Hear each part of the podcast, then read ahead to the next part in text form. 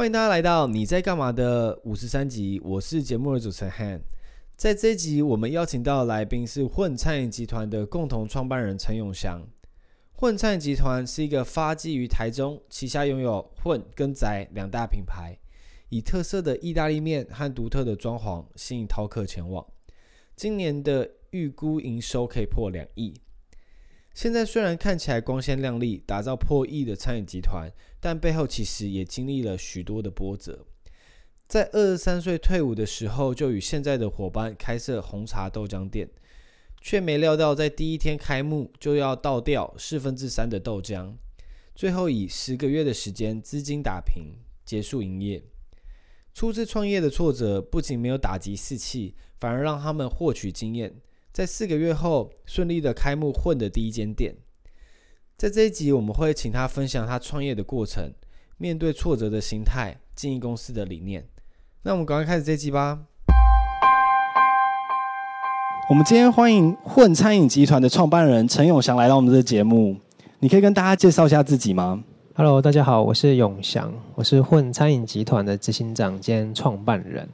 那我从退伍之后二十三岁出来创业，第一次算失败，开了一间饮料店，那后来开了混跟宅，那到现在已经快七间门市。哇，超级厉害！所以现在有多少员工啊？目前快两百个。哇、wow， 哦，快两百个！所以总共是经历了多久时间？六七年吗？对，明年就迈入七周年了。哇，恭喜恭喜恭喜！那你们的餐厅都有什么样的特色？混一开始我们明星商品是橘酱爆炸蛤蜊，就是顾名思义嘛，超级多蛤蜊。那橘酱算是我们自己研发的一个独特酱汁，虽然现在外面有很多也是叫橘酱，嗯，对，但吃来吃去应该是我们是最正宗的，对对对对对，嗯。那你们的，可是我看网络上很多的评价，大部分人都是以你们装潢啊，跟整个店面给别人的感觉做著称。我们比较特别，因为我们对于装潢是非常要求的。比如说，在六年多前，那时候工业风才刚要开始盛行的时候，我们就先做了。那到了三年前，我们觉得工业风已经开始没落，嗯，因为太常见了，什么样的店都可以做工业风，对对对对对。所以后来我们就开始走森林系，嗯、就是很多的植物啊，盆栽非常的绿化，很、哦、很舒服。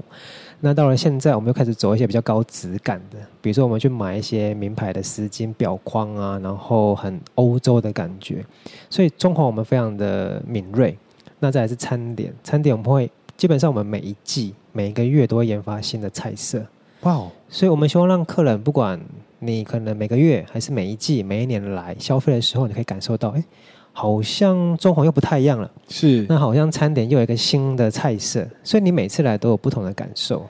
哇、wow， 那因为今年二零二零年在疫情的关系，就是各行各业都受到影响，那据我的了解，你们的营业额还持续在成长，预估二零二零年能破两亿。你有想到说就是一开始创业的时候会有今天吗？我当然没有啊，两亿耶对啊，这是一个对于年轻人来说是一个天文数字啊。两亿是什么样的概念啊？就是我们完全没有想象过这种数字。因为说刚开始创业的时候，你只想说你想要开一间店，然后成为一个老板，是，但你当时候完全不知道可以开这么多间。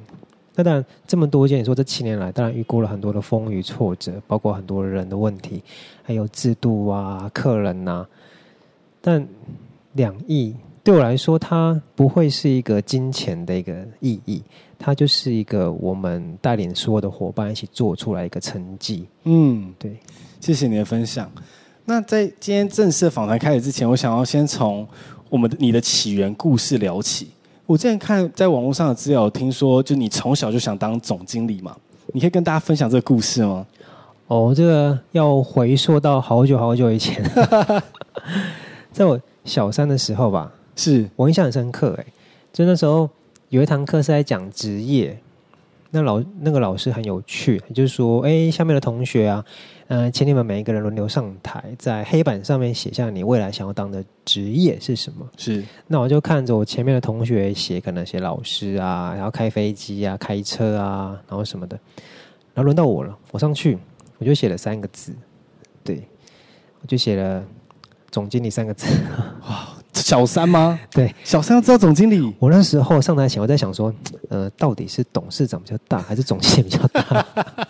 我说好算了，反正总经理好像听起来听起来比较好听。对对对对，我就写了，有质感。好，然后我入座之后，老师又问我说：“那永祥，那你哎，你好特别，你想当总经理？那请问你想要当什么公司的总经理？”对对对对 对, 对，到底要卖什么嘛？对啊，那时候怎么可能会知道？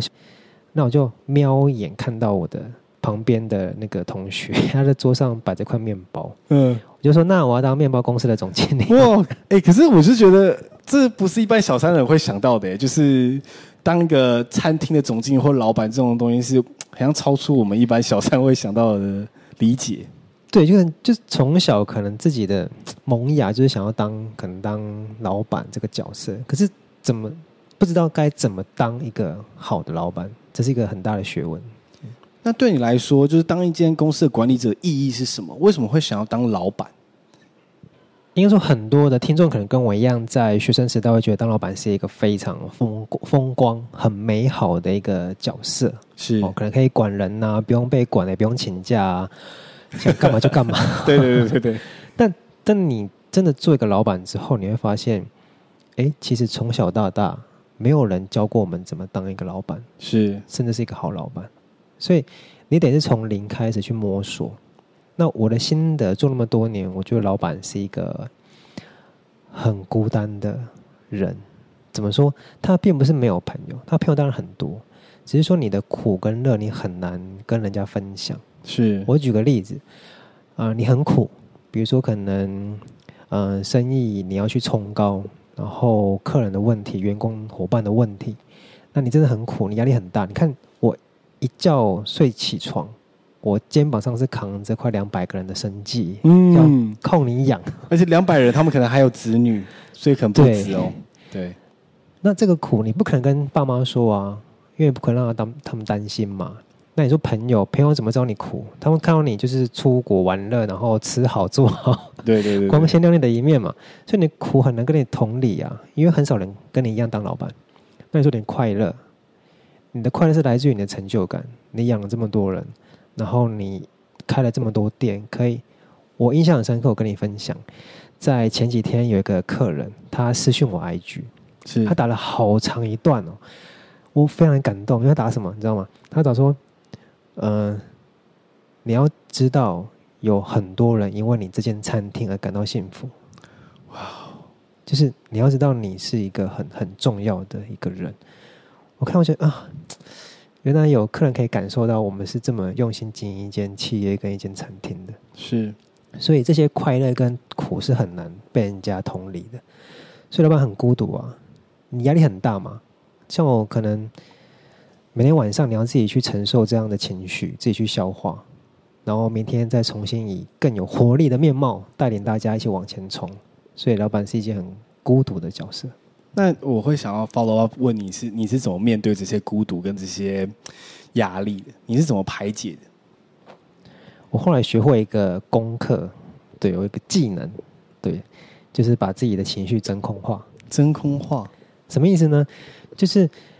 因为压力太大了，但是我不能每天为了这个压力去心情不好，嗯，或是沮丧，这样我很难，我的情绪很难控管，所以我就让我的情绪维持在一个真空状态，就是平稳的，很平，所以我不会特别因为什么大小事去倒下来。是，但老天很公平啊，你倒不下来，你也上不去，还不上去，嗯，所以我现在遇到再怎么快乐开心的事情，我会开心不起来。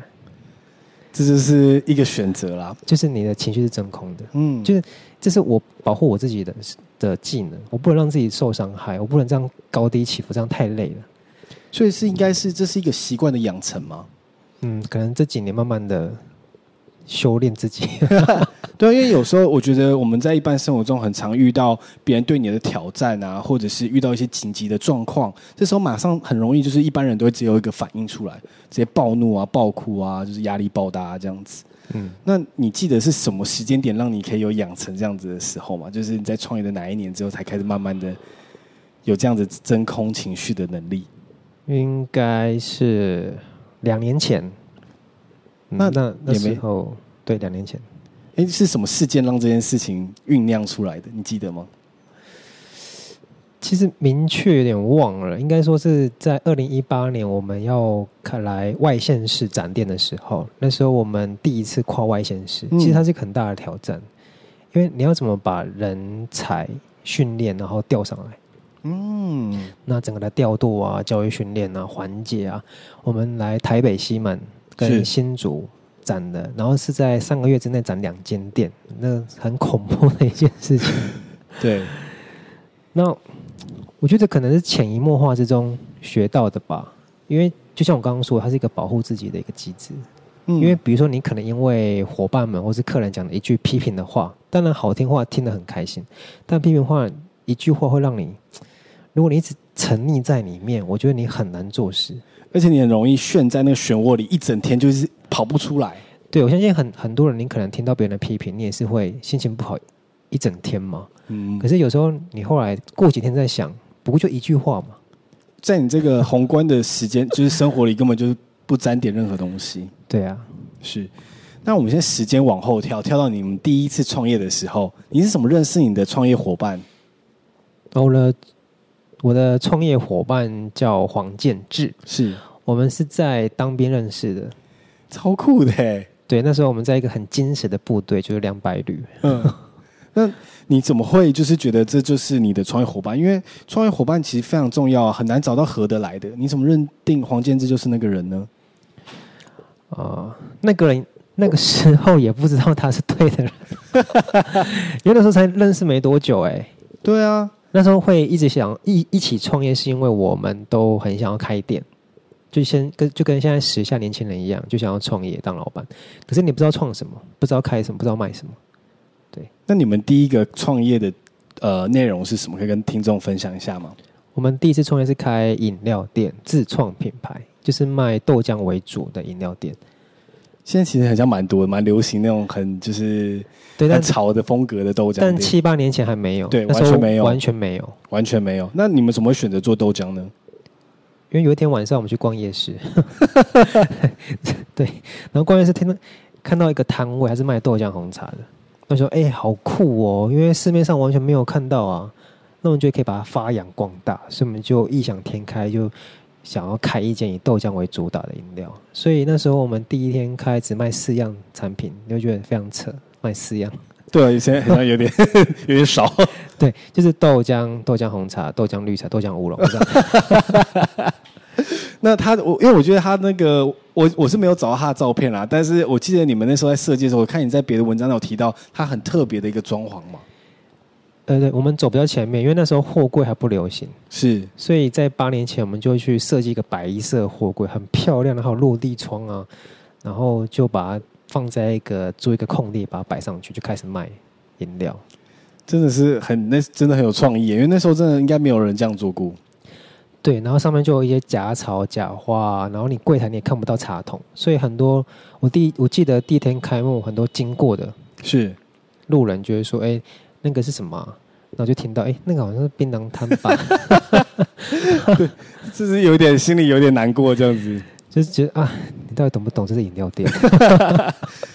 那我很好奇耶，就是你们，就是你跟你的伙伴黄建志，你们在夜市看到这就觉得很有趣，可是创业。你们那时候也投了不少钱，可能自己也没有太多钱，就全部都花下去。你们决定投洗下去的那一刻，你可以跟我分享一下当时的 情, 情形吗？投洗下去，就是说、呃、哦，我们要开做了。比如说，可能爸妈吧，我觉得爸妈感受比较深。那时候我们刚开始要做饮料店的时候，爸妈其实是非常反对的。他们跟我说：“哎、欸，啊、呃，永祥你。”嗯，要创业，你要不要先去类似的餐厅啊，还是类似的店家先去学习嘛？对，你学别人怎么做，这样你可能做会比较顺一点。但那时候我就觉得没关系，我们就是有一股志气，志气，对，就要把它做起来。那呃，其实爸妈会转而支持，也是看到我们两个就是亲自去跑茶叶厂商买茶叶回来试，然后试给他们喝，还有豆浆要怎么煮才煮的好喝，哦，还有糖，糖也是我们自己煮的，我们没有加什么化学果糖，那个都没有。是，所以这一些过程其实家人都会看在眼里，当他们知道说你是真心想要完成一件事情的时候，他们就会支持你。所以你说头洗下去是什么时候？大概是从我们开始上 Google 开始查，诶，台湾茶叶啊，然后豆浆厂商啊，我们真的去开车去把它买回来，真的在家里煮去试比例的时候，基本上我们就已经洗下去了。我觉得这是一个很重要的一个点，因为很多人可能就是走在哪里路上就说，哦，我脑子有一百一百多个想法，对，但是真的没有人真的去做。对，回到家就想说，哦，还是打个电动好了。对，这就是一个很大的差别。嗯，那你可以跟我们分享一下，第一次在创业的时候，就是你们豆浆红茶店的最惨痛的教训是什么？嗯、呃，人家说失败为成功之母嘛。饮料店让我学习到，其实有时候想的太美好，跟现实是有很大的差距的。因为我的货柜货柜饮料店是开在勤美，台中的勤美成品的旁边。哇、嗯、哦！所以我想说，哎、欸，假日超多人哎、欸。对啊，对啊，应该会生意很好吧？是，我也觉得这边的人超多。我们是开在单行道那个停车场的空地。好，所以第一天我跟前一天晚上跟厂商交货说，嗯，没关系，我要我应该预估会有千杯，嗯，饮料店卖千杯没有问题。是，所以我就订了一千杯的豆浆。结果那当天售出了几杯？不是，最大问题是，我们把一千杯豆浆的量运到货柜的时候，发现，哎，冰箱塞不下。我我们冰箱只有一个直直立两门的冰箱。哦，就是传统的那种打打开的那种。对，所以豆浆放不下，那那怎么办？那就先倒一半掉。哇，当下直接浪费了一半的成本。对，然后然后一半冰进去嘛，又发现一个问题。什么问题？那个冰箱塞满是不会冷的啊，冰箱冰箱需要空间冷却嘛？对，所以再倒再倒一半，哇！所以开门前先倒四分之三，这心理感觉，对，这个我不知道怎么讲哎，因为心理感觉刚才哎，这个应该是要想到的，就是当时就是很很哦说，到底到底是白痴吗？怎么怎么可能会没想到？但真的就是没想到啊。嗯，所以你说第一天卖多少杯？第一天大概卖一百一百杯左右而已吧。你知道，其实也没太多杯可以卖啦。所以你知道，想象跟现实有十倍的差距。哦，对对，因为这而且重点 detail 那么多，你们可能还要想水电啊，然后那些贩售的东西啊，可能就漏了这个最重要的一个储存的空间。对，就是想得很美好。这是应该是一个非常惨痛的教训啦。嗯，那后来后来在经营豆浆红茶店，你们在经营一年多的时间就决定要把它收起来了吗？是什么样契机让你们决定说好，就是已经就是受不了了这件事情，我们需要关起来了？其实我觉得勇敢的去放弃一件事情也是需要勇气的，主要几个考量。第一是它是货柜放在一个停车场用地，所以第一它不合法。哦哦、所以如果有人看看我们，如果生意太好，检举我们，我们就要撤了。是，对。再来第二是。嗯、呃，我我有个思维是，你去买一杯饮料，你可能只会花几分钟嘛，三到五分钟，是对，除非是排店排队名店，那你感受到那个体验是很低很低的。那我想要开一间有内用空间的店面，那你、哦、那你可能一待至少是一个小时，是，那你那个感受跟体验感其实是蛮饱满，会体验的更多，所以我想要做这件事情，所以我就跟我的 partner 讨论，那我们就把货柜收了，因为它其实不赚也不赔了。但就是耗在那里，你知道吗？是是是，而且你们人力也要在那边。对啊，所以我们就把它好像十一个多月就把它收掉。那你们收掉之后，马上就着手进行现在混这间店的设立了吗？对，我们十一月多收掉，然后隔年的二月就租了，就开始筹备，四月就开。哇、wow ！所以其实没有隔很久。对啊，这中间没有休息，就直接继续上战场了。对，你看我们多么天真浪漫。对，好像没有再花更多的时间去好好学习一下这些相关的资料，这样子。那时候就是一股脑，就是觉得真的要趁这个时点做，有冲劲的时候赶快做。因为就像你说的，其实很多人想一想，后来就没了。那这个我很想问一个问题，在身为一个创业者，其实我们最大的挑战就是在于什么时候是准备好，或者是什么时候还需要再更精进。那你去在对于这种天平的两端，你是怎么去平衡的？你的心态是什么？我觉得什么时候准备好，它没有一个标准答案，因为其实每一个人的心态跟环境都不一样。我觉得等你下定决心想做一件事情，真的下定那一刻，就是到了。可是你在中途的时候，因为下定决心到真的执行，呃，我自己的理解是还有一大段时间啊。然后这二十四小时每天都耗着你，你心里就不可能二十四小时都一直很有决心嘛。对，对对，你你也很常就想说哦，好想回家打电动。那你自己有什么就是有真的想放弃的时候吗？就是对于后来你们开的这个混餐厅。你是说开混之前会放弃吗？是吗？就是在整一路，你有没有遇过任何时间，就是你真的觉得哦，翻白眼，我真的好想回家躺在那边，不想再做这个了。开混之前没有，那时候充满热血。在曾经想放弃是在开宅的时候，在第三年，第三年我们宅是个新品牌，是对，然后非常的大，它一百四十几平，超大，它是混的四倍大。我们第一次尝试这么大坪数，哇、wow, ，嗯，那时候碰到一个问题。是消费者去吃宅，我一直问我们说，为什么不叫混就好了？既然都卖意大利面，我, 我其实有没有想问这个？因为餐点应该是雷同的嘛。对，所以所以开宅的第一个月很很挫折，因为那么大，然后伙伴员工数这么多，然后他又客人一直会一直反映这个问题。我们要怎么最大问题是你要怎么把宅这个跟混的品牌差异做出来？所以我们一直在烦恼，所以那时候是。最想放弃的时候，那那时候放弃的时候没想说哦，就把它变成宅，呃、把它变成混混混混三号店。对对对对对对，没有哎、欸，哦，就是一直想要另外一个品牌。对，所以我们后来宅加了很多东西，包括它可能加了很多青草类，混混是主打橘酱嘛，还有酱汁比较浓稠的。那宅就是青草，还有一些披萨薄饼啊。它最大的特色是它有甜点，而且甜点不是批来的，是我们有一个甜点工作室，直接做在店里面。哇哦！所以我们的师傅是每天现做甜点，所以它的餐点更多元，然后空间也更舒服。是，所以你们为什么？那我想好奇再聊一下，说为什么你会想要去经营两个不同的品牌，没有想要把就是混不同的店都有不同的特色？因为那时候也没有想很多，那时候觉得哎。欸看到宅这个店面它很大，我刚刚说了，那我们想要玩的呃装潢的风格可以更多元，所以宅那时候一开就是以森林啊非常的完美，因为里面大概有超多七到八个是可以打卡拍照的景点。嗯，我记得那时候印象很深刻耶，我们宅刚开的时候，你光要在一个点拍照，你要排队。我吃饭的时候要排队去拍照，你不是排队结账哦，你是排队拍照，在我们店里面，你要排半个小时才拍得到。这个很这样子扯不扯？很很扯。可是我是觉得这样子很好，很成功啊。可这样大家就反而消费时间变长了。对，那时候就是我们是有用餐时间的， okay. 然后到了客人都不愿意走，因为还没拍到照。对。那刚才你有聊到说，就是你们想要混的起源故事是想说，哦，因为你希望来这边买饮料的体验，或者是买饮食的体验是可以做长一点的。嗯嗯、可是当时其实竞争对手也蛮多的，像绿盖什么的。那那时候你不觉得你可，你那时候心态有没有觉得，哇，他们绿盖在台湾遍布都是，你们怎么跟他们挑战？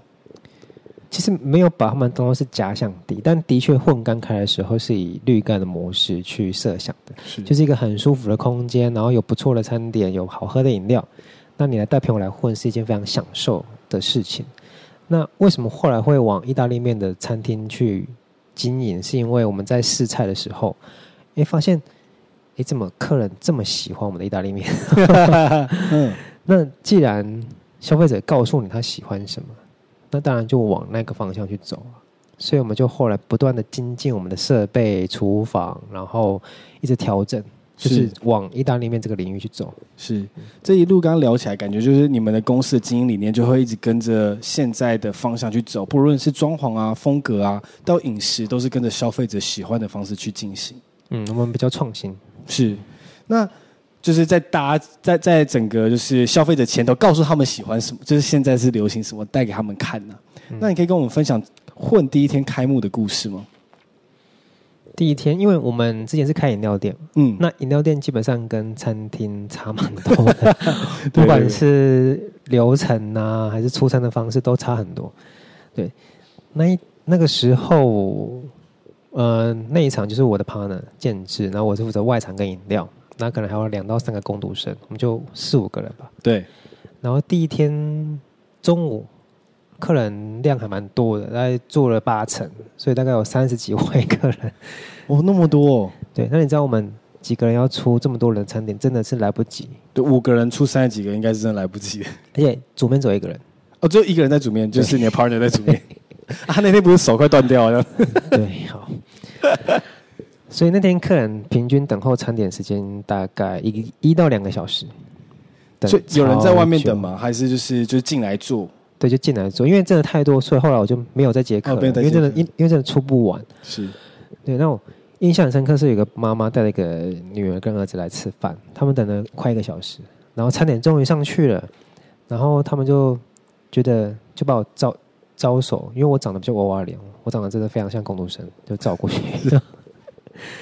他说：“先生，你们这个餐点呢，我觉得我在家自己也做得出来，那你们还敢卖？”然后就说：“请你找你们店长出来。”是，对。那我就看着他，我用我真诚的眼神看着他，我说：“呃，不好意思，我就是店长。”嗯，然后就觉得怎么可能？对，然后他看了我几秒，就跟我说：“那可以请你找你们老板出来吗？”对，那我一样用我真挚的眼神看着他，我说：“嗯，我就是老板。”嗯，对。那他就讲了一句话嘛，他讲说：“那我跟你打赌，你们这间店看不到一个月就会收了。”他讲的超级大声，超大声，就是你知道，全场客人跟我旁边的工读生都看着我。那当下我就跟他，我只能陪笑跟他道歉。那不好意思让你等那么久，然后餐点的品质没有办法符合，所以我把他整桌的单全部退给他。对，我可以请你吃。其实当下的挫折感是一种。很像你很辛苦的教育一个小孩，还是你很辛苦把一个作品完成了，当你推出去的时候却被批评的一无是处、嗯、然后还很负面啊，然后诅咒你啊，是那种挫折感是很深很深的，很难受。对，所以那个其实我我跟建志是下午我们趁离峰的时候客人比较少，就是他锁厕所我锁储藏室，对，我们有人就在那边大哭，因为真的太难过了，太难过。可能压力感觉很难承受啦，因为花那么多时间筹备，而且又在第一天，就是当下你会觉得是不是真的如他所说，好像没有希望了，好像我们真的明天就开不下去了。对，那你们怎么振作起来的？你们明天后来有继续营业吗？有啊。对，我们当天晚上我们就提早打烊，我们就开会，我们就讨论，哎、欸，菜单如果三十项我们做不出来，那十项我们可以吧？我们就是缩减品项，然后把我们有把握的留下来，然后全改。所以第二天我们就以新的菜单去迎接客人，慢慢去调整。这反应很快、欸，就是马上一天之内就直接整个调整。对，因为算是震撼教育啊，嗯，好像也是一个蛮好的。没有这件事情，说不定没有今天的混的这个集团规模。真的、欸，所以现在回想，其实那妈妈也是我们的贵人。对啊，对，欢迎请她再来找我。对，如果她有提到，她现在其实蛮红的，因为我看很多文章都有都有提到这个故事。对，那我很好奇，就是说你们，你刚刚说中午的时候可能就有八九成嘛，可是你们第一天开幕的时候，是大家怎么会知道你们知道你们的？你们怎么办到的？其实那天晚上就没有人了、哦。那天晚上，可中午就有人，就我还是觉得很特别、啊，因为我们我们那时候有在脸书去宣传，对，那时候脸书宣传，那么那时候就蛮有效果了，是不是？对对对对对 对, 对。那呃，你们在第一次，就是我想好奇问一下，从红红茶豆浆店吸取的经验，你觉得在这次混的开幕上，你觉得做了什么样的调整？有做了什么样的改变？应该说我们会比较务实一点。怎么说？就比如第一天我，我我不会再想说，哦、不会想说我们应该会排队爆满吧？可是现在都会啦，对啦，但就是会比较踏实，不会去想的太美好、太天马行空了。对，哎，那你我想好奇问一下，如果是一般的民众，假设像我现在也想开餐饮业，要怎么去预估这件事情啊？因为你刚才有提到说。预估多了，其实就会造成很多食材浪费。其实对于餐饮业是成本是非常大的嘛。那在一开始你还没有经验的时候，很多人在创业的时候都不知道怎么去买到正确的适量的食材。我的我的建议是先低估，也不要高估。因为怎么怎么说？比如说你今天开个鸡排店，你就不要想说你今天卖千份，你就想说，哎、欸，我今天可以卖一百份就了不起了，那就只有一百份就好了。嗯。好，那如果今天真的出乎意料，真的生意超好，那你就贴个售完嘛，你看多好听，是看卖到都卖完了。对啊，那隔天可能更多。对，那如果真的今天真的生意真的出乎意料的差，只卖了四五十份，那至少你赔的是四五十份，你至少不会有太大的成本的浪费。所以我的建议是你真的一开始前一周低估比较好，因为就是因为我觉得卖完那种感觉会比剩很多心情好好好很多。对啊，我觉得你要先抓一下那个来客的习惯啊。嗯，因为很像很多人都对于这个没有经验，像我们都我们可能过于乐观，然后在创业的时候过于乐观是一个非常危险的事情。对，对，这样到你们到了一千份的很多的豆浆这样子。那你们在就是，可是在混开幕之后，在八个月内就迅速的回本，你当时有预估到这种情形吗？但没有啊，真的是真的是出乎我意料。那、啊、你们当时发现哇，已经就是收支平衡的时候，你当时心情是什么？可以跟大家分享一下吗？其实真的是很奇妙，因为它跟你的付出跟努力会成正比。因为比如说可能可能第一个月每天是做几千块，然后突然哎、欸、好像变几万块了、欸，然后他就一直在爬山，你知道吗？当然爬山的过程当中，你会一直去，比如说你要重新的训练伙伴，你要重新检讨流程，还有整个座位的配置跟出餐的品管，这些都是跟着他的时间去堆叠而来的。嗯，呃，我们在我们很幸运，在我们推出我们的明星商品橘酱爆炸蛤蜊的时候，那时候市面上还没有这样的产品，所以那时候就一推出就红了。然后可能那时候布洛克有帮我们去写推荐，所以在我们第一。第二个月就开始要排队啊，然后后位，所以我们第二个月开始赚钱，所以我们真的，呃，也是不断的在学习跟成长，然后搭配，就像如果你问我说创业秘诀到底是什么，我会回答你六个字，就是很简单的六个字，对，是什么？很好奇，快快告诉我，天时地利人和，非常重要。可是这六个字它背后代表的是成千上万个环节。去累积而来的，所以我们在那个时间点做了这样的事情，然后受到客人的喜爱跟支持，然后一路到现在。是，恭喜你们。那可是刚刚我听起来就是在八个月内迅速回本之后，店里就一直不断排队，然后你们可能又开始想往北拓展嘛，就到新竹跟台北，然后也开了宅这个新的品牌，最近还想要踏入火锅的这个新的一个副牌嘛。那在这一路走来，你们这个集团有遇过什么比较低潮的时期吗？就是营收没有成长啊，或者是内部有一些状况？呃，最大的问题，我觉得是今年，今年上半年其实不是因为疫情，因为疫情对我们影响没有那么的大哦。最大的是我们上半年度有，因为后来我们有总部嘛。比如说我下面我是执行长，那下面可能有营运部门、财务、采购、人资、行销相关的。那营运是最大，因为营运要管所有的门市的营运状况。是。那时候有一个营运主管，对我授权给他，因为因为我必须要信任他，然后授权给他之后，他去制定了很多的制度。对，那那个制度可能没有办法有效的跟伙伴进行沟通，所以导致了很多的人的问题。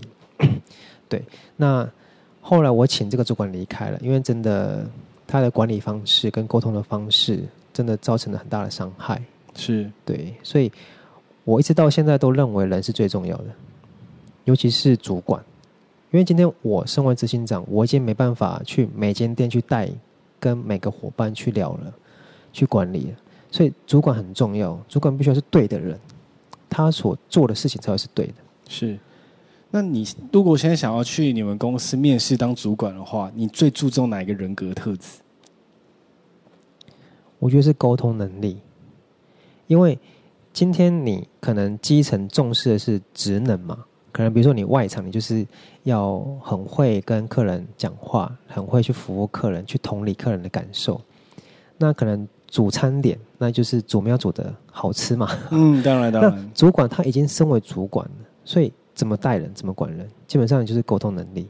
沟通很简单，但是也不简单，就是你要怎么懂得去倾听伙伴的心声，那你要怎么让他愿意告诉你真心话，那再来是你怎么要有办法讲话讲到对方的心里，让他可以认同你。嗯，这个说了简单，做来非常的困难，可能一百个人只有一个会啊。因为为什么？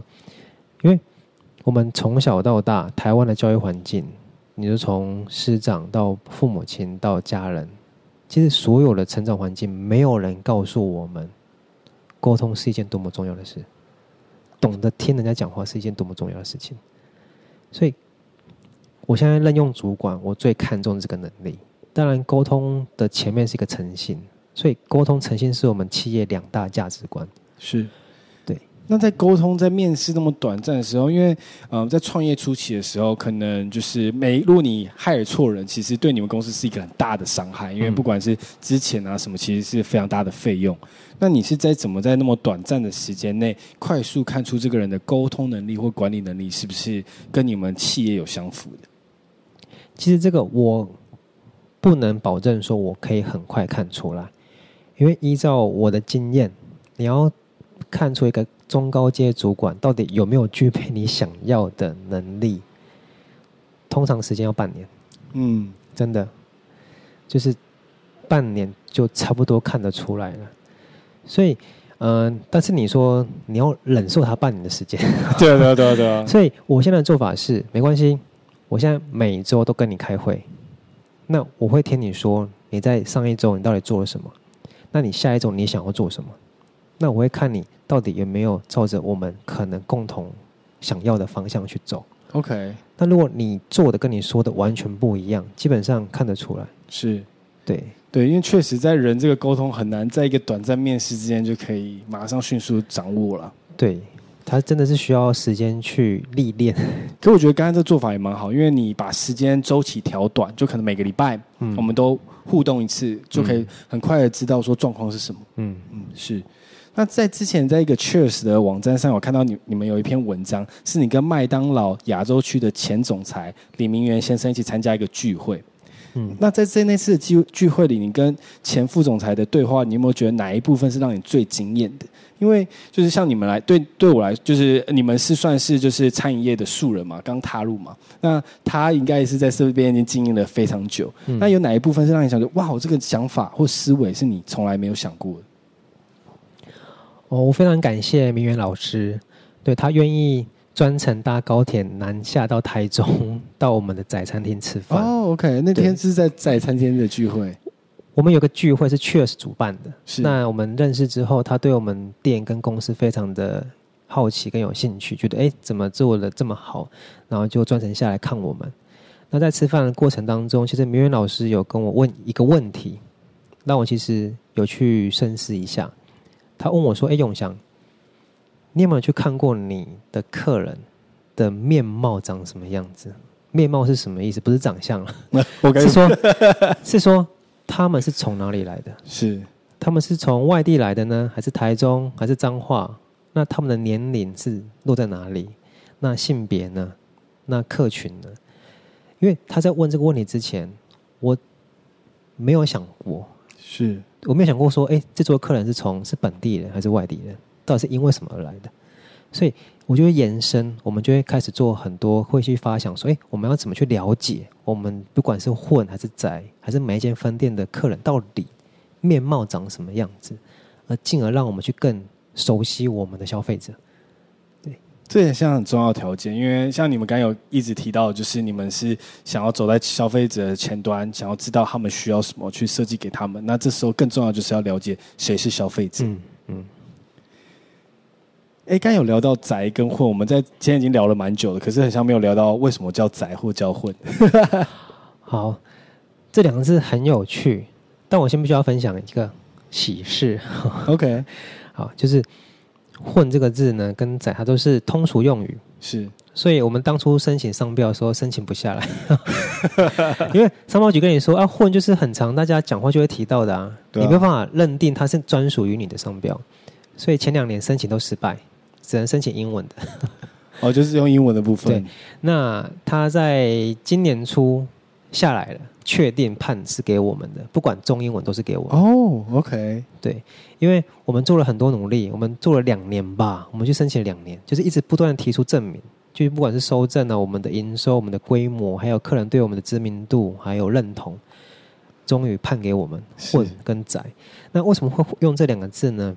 因为混它在《说文解字》里面它是贬义词，所以很多贬义的成语嘛，混吃等死、打混摸鱼。那我希望透过我们这间餐厅去扭转好像来这边混是一个很棒、很很很 enjoy、很开心的事。那混呢，它还有一个含义，是我们的装潢是混合各自不同的风格的，比如说可能工业风会混一点艺术风， oh, oh. 然后到了现在，我们在去年重新打掉再装潢一次，又变成明亮的森林的感觉，所以它是不断的蜕变，然后混合不同的风格。嗯，那你说宅宅也很有趣，宅可以当名词，就是家的意思嘛。对对对，希望你来这边吃饭是像家一样的舒服。那动词就是宅在一个地方，那很自在。那形容词呢，你叫宅男宅女，我也希望可以翻转啊。来这边吃饭，宅男宅女是一件很潮、很很 fashion 的事情。我是觉得就是做自己很重要啦，所以你不用管别人说什么你是宅男宅女，反正你就是做自己想要成为的样子。对啊，对。那在我很想要了解一下，因为你刚才一直在我们这次访谈有聊到关于伙伴这件事情，可以跟请你跟我们分享你们公司的文化理念吗？我们的文化理念，呃，我曾经跟尾牙春酒跟伙伴们分享过我们的愿景，因为其实愿景是一个呃精神的一个指标，对，我们愿景是希望可以成为呃台湾指标性的餐饮企业，对，虽然很很辛苦，对，那我们以人为本，所以不管是我们之前所所制定的服务鼓励金，我们把服务费给所有的伙伴去共享跟加薪做使用，因为我觉得人太重要了，我们的文化应该是说，呃，我们希望可以建立一个很年轻、很有活力的一个团队。那我们希望可以照顾好每一个伙伴。虽然可能今年上半年还有我们这两年，因为规模快速的拓编，所以呃，可能制定了很多更严谨的规范。可能以前很自由，可能以前你上班都可以滑手机，上班想抽烟就抽烟，可是今年开始就不行了。就是，但你说这样真的是不好吗？我觉得一个企业做大本来就是应该有一定的规范。对，那我不敢说这些制度的堆叠会不会让一些伙伴去离开，但我有自信跟我的初衷是不会变的，因为我不管，其实我们的信仰是，你知道做生意都会拜土地公嘛，对对对，就初二十六都会拜，对对对。我们虽然很年轻创业，可是我们蛮虔诚的。我每次都会跟土地公说，呃，希望可以让我们很顺利，让我可以照顾更多的伙伴。然后可以带他们一起努力，一起打拼。所以有些基层伙伴可能他不认识我，因为我们真的隔太远了。是，对，我我都在总部嘛。那他们可能会因为主管的一些，所以主管很重要，他要灌输我们想要的文化给他们，让他们知道。所以我们的文化应该是就是照顾好，希望可以每一个伙伴都可以让他们证明一件事情是在台湾做餐饮业，也是可以让父母亲感到骄傲的。哎，这个话题就可以带到说，你觉得那你觉得台湾餐饮业最大的刻就是错误的刻板印象是什么？其实接收到很多是，你说伙伴的父母亲会一直觉得说，哎，餐饮业就打工就好了，你毕业之后就可以找其他的工作了吧？因为对于传统的既定印象是，它就是个端盘子，它就是洗碗，它就是服务客人。但我做这么多年，包括我自己也亲自下去服务客人，我的感受是，服务它绝对不是免费的。一个好的服务是需要等价的。你知道我们要服务好一个客人需要多少的心思去同理客人吗？嗯，就是，所以我希望让伙伴们知道说，就算当一个服务员，它都是一件非常有价值的事情，它是很难得的。那我也希望可以让，呃，可能父母亲啊，还是一些长辈去知道说，哎，其实伙伴在我们这边工作，他可以有很好的发展。所以为什么我们要一直不断的展店，或者是开新的品牌，就是希望可以让伙伴有更多元的学习跟发展的机会。是，是就到别的城市啊，然后学习可能管理啊、升迁这样子。嗯嗯、是。那刚好聊到那个小，我觉得那个你们小费机制非常的酷诶、欸，这个政策。同时，就像也反映刚才说的，就是把这个他们等价的服务反映在自己的薪水上面。你跟大跟大家多聊一下这个小费的机制吗？这个小费机制是算很少很少见，是我跟建志在两三年前吧，我们有一天在聊天，因为我们很常出去吃饭，我想说，为什么餐厅都要收一成？对啊，一成其实很多耶，你说消费吃两三千就两三百耶，而且不是直接反映到服务你的人。对，那因为我们都知道，我们身为老板都知道，外面餐厅可能收一成都是给公司拿走了。对，那我们为什么不要创一个服务费是真的给伙伴的？所以那时候我们想说，哎，那要定多少钱？可能我们定二十元。因为我觉得十元可能有点太少，对对对，三十有点对于学生有点负担，那没关系，我们定二十元。那我们一桌只收二十，不管你几个人，哦、你十个人每人出两块就二十块了。对对对，那你可以自由选择要不要给。你如果觉得他服务很好、很棒，一进门招呼语你觉得很有朝气，你很喜欢，你就可以给他一点肯定。真的不要小看这两个铜板，你知道，当服务人员看到你愿意给他的时候。那一种肯定哦，我现在有鸡皮疙瘩感觉，我能理解。他他是很暖的，你终于看到我真的很很用心在服务你们这桌客人，真的。因为我刚才真的身在这个角度，我就想说，如果我是服务员的话，他愿意做这个动作去勾，对，就其实是一个很大的肯定。所以这二十元真的是是一种成就感，很大的成就感。他可能因为你这个二十块，他可以开心一整天。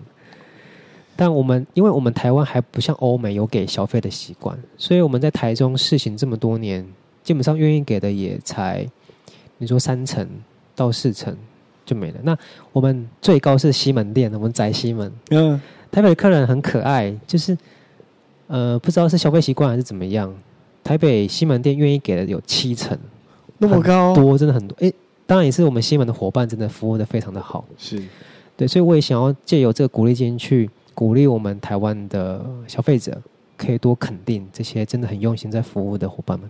嗯，对啊，因为呃，就是你想要怎么样的服务，就需要提供等价的这个，不管是金钱啊，或者是你可能微笑或者给他鼓励，嗯、我觉得都是一样的。嗯，因为就像我去一个很好的餐厅，我都很愿意去填写那个评价，嗯嗯、然后去留言说，哎，哪里我觉得很好。嗯，这是我觉得。可以让这整个文化，我们必须不是只是从就是呃店家，我们也要从作为客人去提升的一个地方。我觉得如果这个真的很做得很很成功的话，我觉得可以营造一种很棒的用餐的氛围，不管是客人面还是伙伴的工作面。是，嗯。那之前你就是因为有刚刚聊，我们刚刚一直在聊伙伴这个跟你们公司文化。在之前我有看到一个讯息上是有聊到说，有一个离职的伙伴在社群上就一直批评你你本身的管理方式。那你可以跟我分享一下这个故事，或者你是怎么用什么心态去面对这样的事情？我在我在前三年的时候，那时候店数还不多嘛，只有三间，那时候我就是亲自管理。那你知道一个人管那么？近百位的伙伴跟员工是一件不容易的事情，所以当我在第一天当老板的时候，我就知道我的呃角色是什么，我必须要有老板的样子。虽然我们年纪可能都差不多，所以我的界限是很明确的，我是很很凶的。以前我开会是，你知道是肃杀的氛围，你知道吗？对，我我那时候在做资料的时候，其实我有点蛮紧张的。就是我开会，就是我讲话。然后下面的人都不敢讲话，不敢有问题，因为我很凶，我脸很臭，嗯、因为我觉得我必须，那个时候觉得这样才是我可以压住，压住大家的那种，对他们才会比较呃严谨的做事情，对。那但是在最近这三年，我真的改变蛮多的，因为我我我有去上一些呃管理的课程、沟通的课程，就像我说，沟通很重要，所以其实现在我会听他们讲话。我会鼓励他们发言，然后有一件事情是我要分享给所有的，不管是当老板、当主管，甚至是一般伙伴的同仁。呃，赞美是一件很，他不用付钱，可是它是一个很很难得的一个一件事情。尤其是你知道，你身为老板，你看到这个基层伙伴，他真的很努力，他今天真的很努力服务客人，那你走到他旁边跟他讲说。哎，某某某，你今天做得很棒，你真的辛苦了。对，你知道这一句话，这几个字从你老板嘴巴说出来，是一件多么有分量的事情吗？嗯，他们听了会觉得哇，他被看到了。所以其实我现在会比较愿意去肯定伙伴，跟讲他们做了很棒的事情，我会觉得给他们一点鼓励是一件很好的事。但以前我可能不会，以前我比较凶啊，比较冷啊。是，对，所以你说那一位离职的员工或是人员，他去这样去触发他的情绪，我觉得无可厚非，因为我真的以前的管理方式这个样子，所以我愿意承担。嗯，但我因为这样子去不断的改变我自己，我也希望可以用更好的方式去带领这些企业。对啊，对啊，是一个不断成长的过程啊，不是就是一个制定就这样子。因为学当个老板不可能一帆风顺啊，因为其实就跟创业一样啊，跟沟通一样，没有人教你怎么当一个好老板呢、啊，真的没有人，所以一定会遇到一些需要学习的地方。嗯，那你在当老板的时候啊，因为在创业初期的时候，一定什么事情都要做嘛。那你有没有遇到一些事情是你不擅长，但是你又必须去做，就是你不擅长或甚至不喜欢，但你又必须去做的事？你说当老板吗？呃，就是在创业初期，因为你可能要摸索的东西嘛。那举一个例子来说，好，假设我现在想要经营，我也想经营一间餐厅，那我对于 Instagram 或宣传我不是不是很擅长。你有遇过这种，就是有什么方面是你很不擅长，然后后来有突破的吗？嗯，没有。但有我不擅长，有我不想做，可是我必须去做的。我分享一个例子：婚姻中刚开的第三个月，一直发现一个问题，不断的出现，不知道为什么，就是厕所一直冒冒粪水出来、啊。如果各位在用餐，真的不好意思。它就一直冒出来，一直冒出来。然后我想很奇怪的为什么，然后找遍了各大水电来通都。今天通了，明天一样复发。嗯，后来我就发现，大楼不要买管，不要买二楼，不要住二楼，因为二楼是所有的管线汇集的地方，是，所以它出问题就出在二楼。好，有一天晚上那时候客满了，好，然后粪水又开始冒出来，就是楼上所排的所有的粪水都是冒出来，然后冒到外面厕所外面了。然后那时候员工看到，想说，那来找我，问我怎么办？我说好，没关系，那我们先停止接客，不要再接了。那我们今天服务好现场的客人，然后我说好，那你你们都在忙没关系，你们就出餐，然后清洁。我就把我自己走进去厕所，把它锁起来。然后我没有拖鞋，我也没有手套。我它为什么会淹出来？是因为出水口塞了一个特别大的排泄物，塞住了。嗯，那我刚才有在想象这个画面。没关系，我就把自己锁在里面，我就蹲下来，我就用我的手，然后把它挖出来。然后清掉，对，我把自己锁在里面，等里面全部都处理完之后，我再装作若无其事走出来。所以你说去碰别人的排泄物是一件我想做的事情吗？当然不是啊。但我身为老板，我必须要去做啊！我不可能说我坐在沙发上面跟外场说：“哎、欸，某某某，帮我去清那个厕所那个粪水。”是，不可能嘛！以身作则是一个当老板最重要的原则。所以我就做了，对啊，这个感觉，刚刚你那个形容的画面有点就是把所有之前情绪上的苦变成一个现实，就是对，好可怕哦。那最后想聊回创业的部分，就是刚刚我们一直在提到，在访在之前的访谈中有提到说，为了创业而创业会死。那对你来说，什么是创业？创业，我觉得创业是一个考验自己初衷的过程。哦，比如说，如果今天我只是想要纯粹赚钱，那可能我开三间就够了，因为三间应该就够我生活了。对，是，对。那你说为什么继续开？继续开就是当然希望我刚刚说的，我希望可以照顾更多的伙伴嘛，可以带他们一起证明我们是一个可以做到什么样愿景的一个企业。所以我才会问说。在开店之前，不管你要开什么店，你可能要开一个小吃摊，开一个咖啡厅，还是卖鸡排也好，开意大利面也好，你要先问问自己初衷是什么，你到底为什么想开？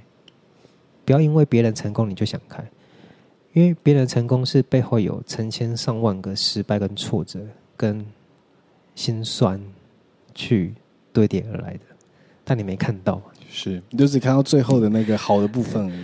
对，当然。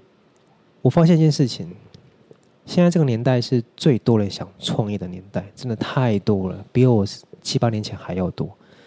但很吊诡的事情也是，现在也是最难成功的年代，因为它竞争太激烈。再来是整个政府的环境啊、法规啊，你说基本工资还有食材成本，它一直不断的在垫高，所以你已经很难很难再做到规模化。是，而且尤其现在网络那么发达，你很容易有个负评就倒了，就是资讯流通太快。现在听众跟 网, 网友的力量太太强大， 对, 对但虽然他们很强大，可是我觉得消费者还是会看到底谁有理啊。我觉得如果你店家是真的是秉着善意跟真心在经营，我觉得一定会有人支持你。嗯，是。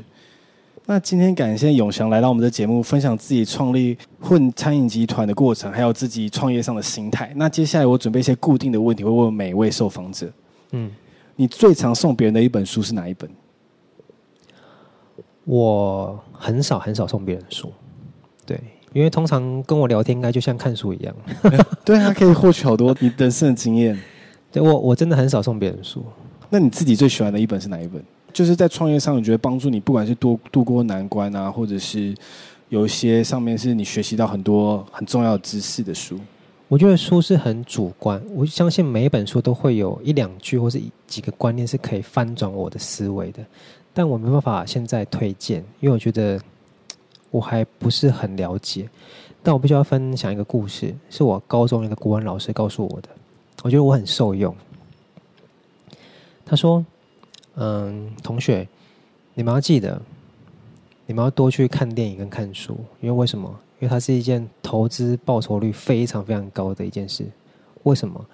因为你看哦，这个人，这个作作者，他花了可能十年的岁月心血写了一本书，但你花两百块、三百块可以把它买回家，你花几个晚上把它读完，哎，这是一件你看多么有投资的事情啊！嗯。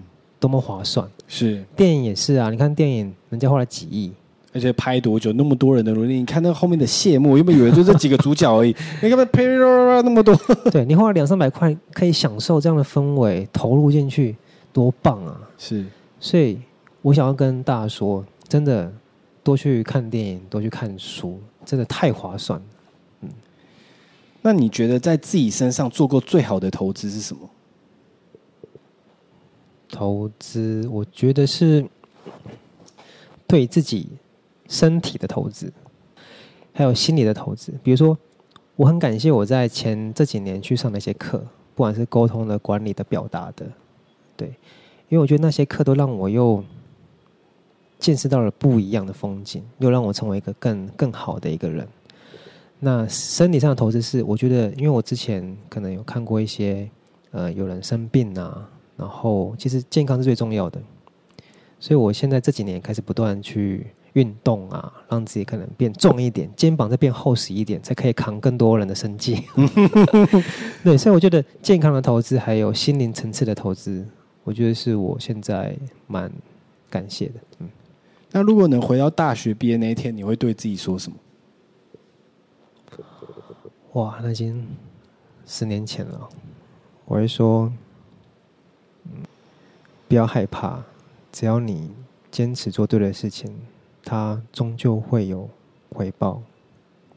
嗯，就是这句话好像很常被听到，可是有时候就是在还没等到回报的时候，有人就等不下去，受不了，就是放弃了。嗯，其实很多的你说名言啊，很多的励志的字句啊，基本上说出来，你没有去同理跟经历，你是没办法理解它背后的意义是什么。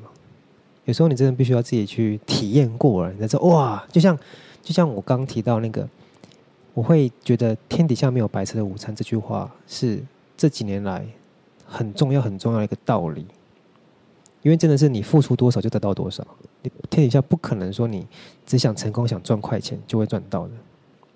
是，所以包括我刚刚讲对我自己说的那一句话，我觉得可能很多人听起来会觉得哇，真的很稀松平常啊，这不是大家知道吗？对啊，大家都知道啊，但是真的愿意去实践的人有多少？是，对。那现在如果听众对于你未来在做的事情感到兴趣，或者你们集团想做的事，未来想做的事情有兴趣，可以在哪里找到你们？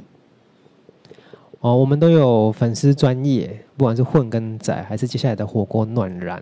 都有粉丝专页可以上去，我们很少 po 文啊，我们不像，对，我们有重要事情才 po， 要不然就可以关注我们个人的社群网站、社群平台就会有一些及时的想跟大家分享的资讯。那如果有一些听众想追踪你自己个人在做什么事，可以在哪里找到你？我个人有 I G 还有脸书，你搜寻名字应该都会有。好，我会把那个这些资料都打在我们那个 show note 里面，让听众如果看到有兴趣可以去关注。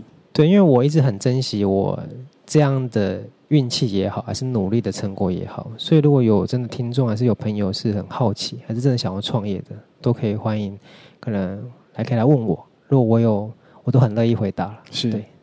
那你们集团的下一步是什么？除了就是暖然，刚刚我记得你们最近刚刚有提到说你们有想要在做创业的这个部分，在协助大家去建立一个创业的流程这样子。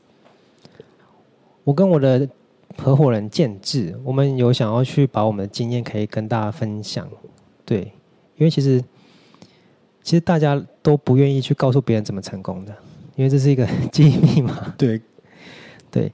但我们有可能未来会想要成立一个那个顾问公司，餐饮顾问公司，然后就是专门可以帮忙一些可能有钱也有心，可是他想要创业的，但不知道怎么创。就跟我们十年前的自己是一样的，那我们可以跟他说，哎，可能你的方向怎么做，还是你开一间店你要遵守什么样的流程会比较容易成功。是，对，我们未来想要走这种可以去回馈跟帮助别人的方向。好，那我会把今天我们刚刚聊到的一些资料打在我们今天的 show notes 里面，如果听众对于今天有聊到内容有感到兴趣，可以在里面看到。